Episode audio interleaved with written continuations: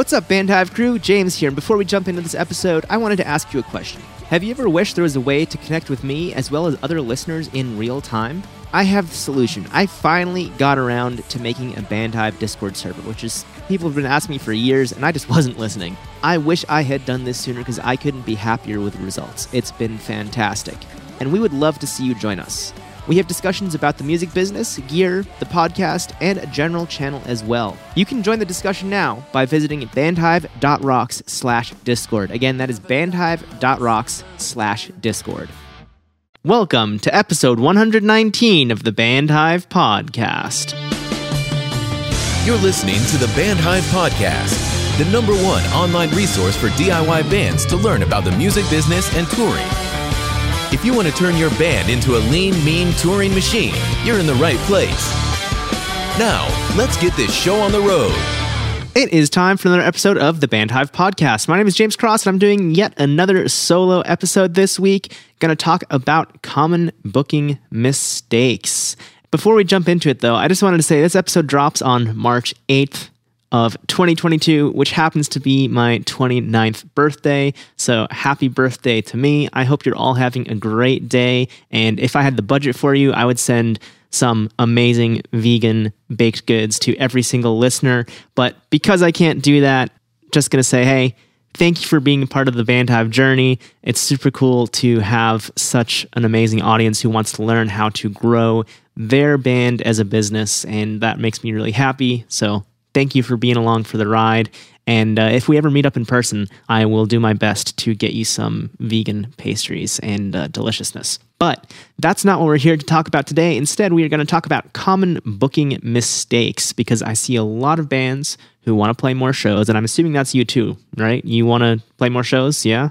Well, it takes a lot of effort, as you've figured out by now, and if you're like me, it's one of the things you dread most. Booking is just not fun. It is always a drag. I've honestly never booked a show and said, "Oh, this was fun and easy." I've enjoyed booking shows from the promoter side of things, but as an artist, it is oh, it's like getting teeth pulled. And especially there's some some things that can go wrong that are pretty common, unfortunately. So, for example, we've all had that one promoter who takes forever to reply emails, if at all, or a local band who flaked out at the last minute, which you just had like that perfect lineup and then the band bails and it sucks and the show just ends up flopping.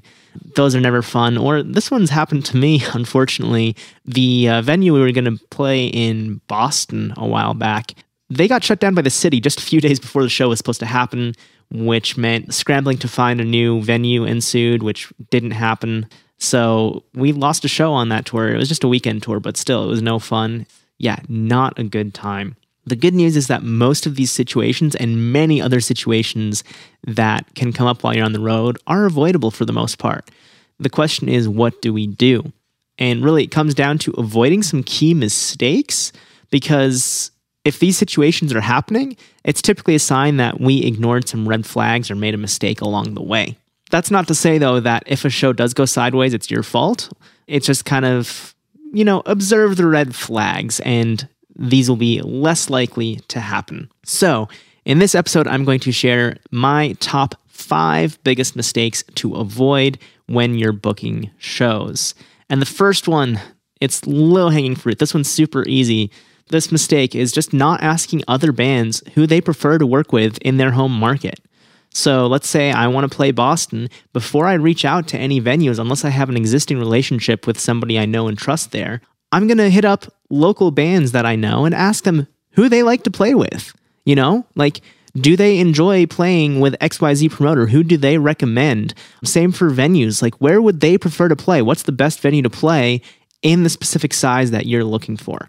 And by all means, get details. Ask how often they've played at that venue or worked with that promoter and what they like about it. And most importantly, what they don't like a lot of bands will tell you the good stuff and they'll just kind of leave out the bad stuff unless there's something really cringy that they want you to know about. So it's always better to get the full scoop and give them little prompts to get the necessary information out of them. It's really useful and can help you avoid bad promoters and bad venues quite easily, really, if you do your due diligence before you're reaching out to anyone. The next thing is ignoring an artist's flaky past. So if you want to add locals to your lineup, it's a lineup that you have control over. It's not, you know, like the the promoter or venue building the lineup. Before you invite a band to the show, go through their social media for the last year or so. Look at all the shows they announced and see how many of those they actually played.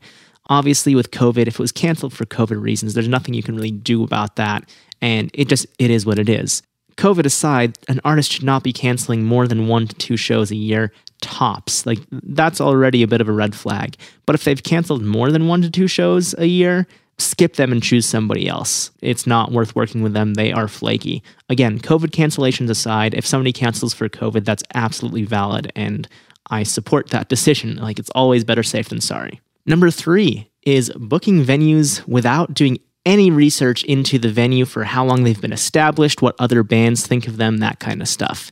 And this really ties into the first mistake, but also goes a little more in depth. So once you've asked friends who they recommend, and they've given you some venues. Look up those venues. I like to use Indie on the Move. They have reviews from artists. Also, read the venue's website and see just how legit and put together does the venue look. Like, if it's a dive bar and it's brand new, mm, okay, are they going to be around? But if they've been around for five or 10 years or more, they're probably not going anywhere because they're an established business. And I forget the statistic, but it's something like 80% of all new hospitality businesses, so restaurants and bars, close within the first three years.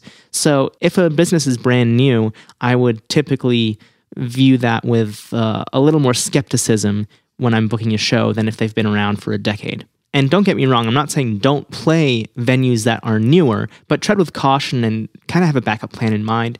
Just because if the venue's not backed by a good promoter who's respected in the scene, you might not be able to find another show last minute. Or even if there is a good promoter, maybe you can't find something else because all the other venues are booked by the time the city shuts down the venue or the venue runs out of money or whatever, just a couple days before your show is uh, set to take place. Number four, oh, this is a big mistake that I see a lot of artists make when they are desperate, and it's booking the first show you find. And it's because it's the only show that that artist can find. You don't want to do that. If you get turned down for a bunch of shows and have to go with a last resort promoter or venue, it might be better just to skip that market. Or you can try to book a show for a different night with a better venue if they have availability at that time. With this, you just have to keep in mind that it reflects badly on you if the venue's awful or the show gets canceled, even if it's beyond your control. Your fans want to enjoy the show, and if they can't because it gets canceled or something's wrong with the venue, their attitude towards you might sour. And that's not something you ever want to have happen. So even if it's beyond your control, you always want to be looking out for your fans and give them the best experience possible. That's absolutely something you have to do without compromise.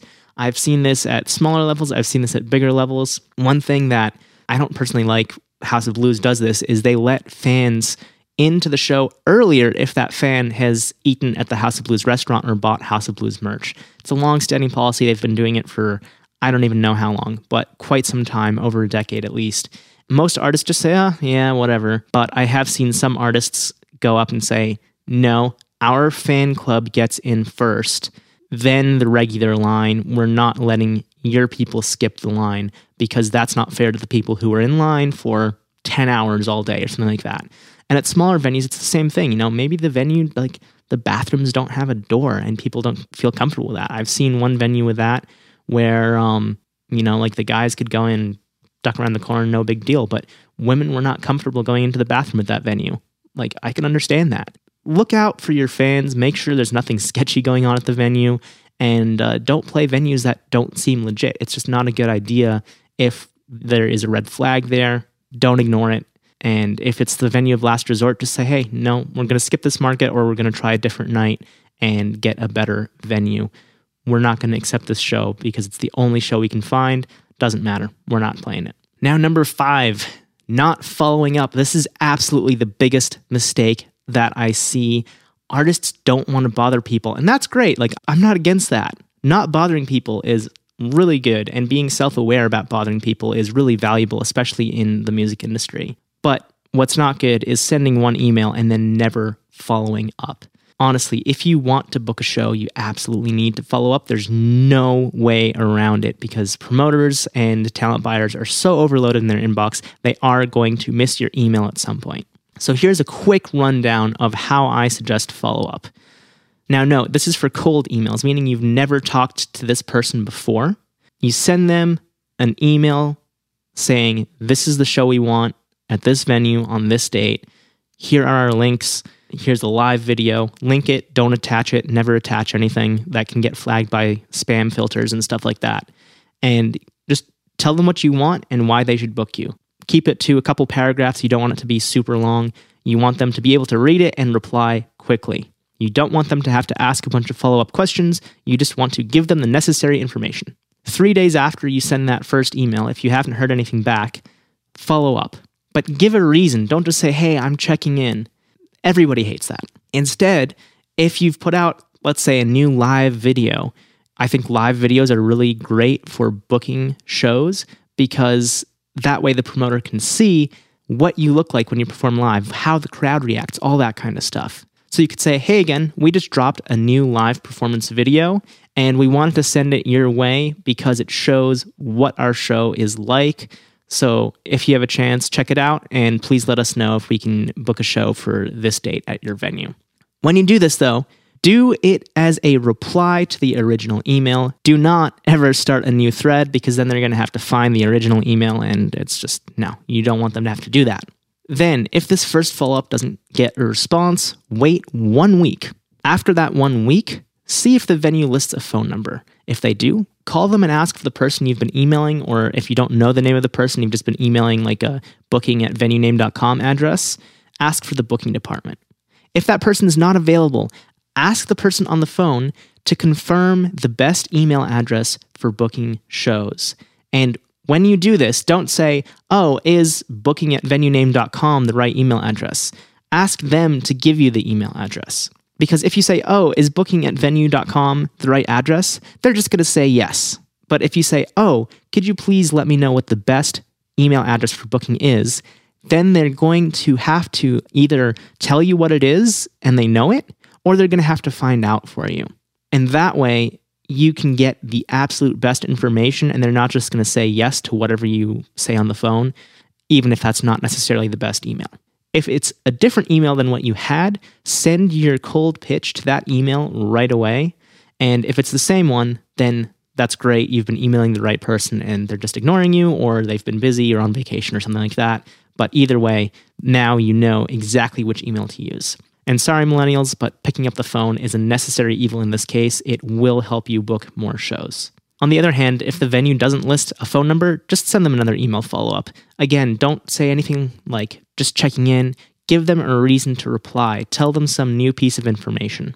If you still don't get a reply after your call or email, wait a week and then follow up one more time. This is going to be the third and final follow up. In this follow up, you're going to do things a little differently. You're not going to be mean or aggressive, but you want to mention that this is your last follow up and you're going to try looking somewhere else. So, something along the lines of, hey, so and so, we would really love to book your venue for this date, but it seems that you're not interested in booking the show, or maybe you have another show that night. No hard feelings if it doesn't work out, but I wanted to follow up one last time. If we don't hear back from you, we'll try somewhere else in the city and won't bother you again, but we wanted to thank you for your time in reading this email. Simple. If this last follow up doesn't get a response, that's fine. Call it a day and pursue other options in the market. But by saying this is the last follow up, sometimes you will hook them and they will reach back out to you. Not always, it's not a guarantee. Nothing in life is guaranteed, but it's worth a shot. And I've seen this work for quite a few shows. So take my advice here. On your last follow up, tell them it's your last follow up because you will increase your chances of hearing back. Otherwise, they think you're just going to follow up again in another week and then say, oh, yeah, I'll get to it next time. You don't want to be that person that keeps getting pushed down the road because they know you're going to follow up again. Now, I want to hear from you. Just to recap, these five mistakes are number one, not asking other bands who they prefer to work with. Number two, ignoring an artist's flaky past. Number three, booking venues without any research into how long they've been established or what other bands think. Number four, booking the first show you find because it's the only show you can find. And number five, not following up. Those are all five really huge mistakes that I see artists make all the time, and I would love for artists to not make those mistakes anymore. But there are so many other mistakes that an artist can make when booking a show or things that can go wrong. I want to hear what your top five mistakes for booking shows would be. So head on over to the Bandhive Facebook group. You can find it at bandhive.rocks slash group, which will automatically redirect you to the Facebook group.